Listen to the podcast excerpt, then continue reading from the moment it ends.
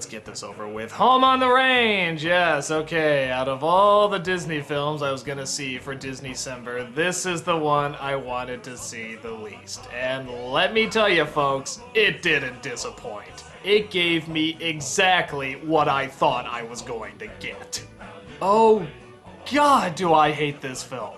This is right up there with the Aristocats. Just no creativity, no spontaneity, no passion, no effort, just pure phoned-in-ness. I'll tell you the story because, really, you can figure out pretty quickly if you'll like this film or not. Roseanne is a cow. Well, I'd press stop after that fact, but let's keep going.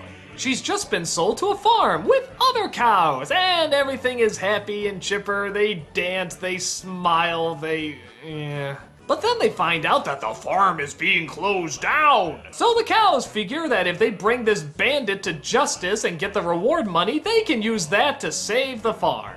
And that's it. The rest is cows going after an evil villain.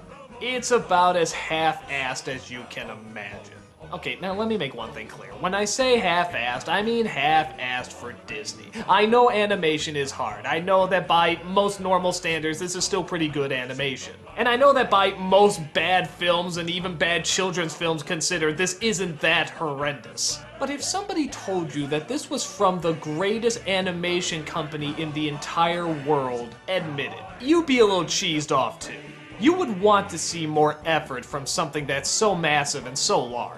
And this is a movie that's obviously just geared towards little kids. I mean really little kids, toddlers. The jokes aren't for adults, the writing isn't for adults, the characters aren't for adults, even the animation style isn't really for adults. And again, that was the magic with Disney. They hit both. They could hit both the kids and the adults, but here, no, it's it's just for kids. The only thing I remember remotely laughing at was Jennifer Tilly as this one cow. And to be honest, it's Jennifer Tilly. She's always funny.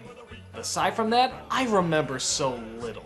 The songs are forgettable. The characters are forgettable. The obnoxiousness of how bright and colorful and smiley it is, just, oh. It's like something out of Barney the Dinosaur or something. It just doesn't seem like Disney.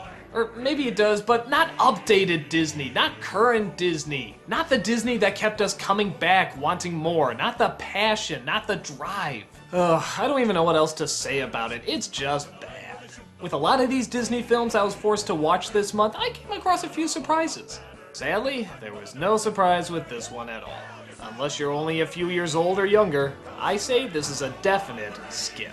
Cowboy, you're really up a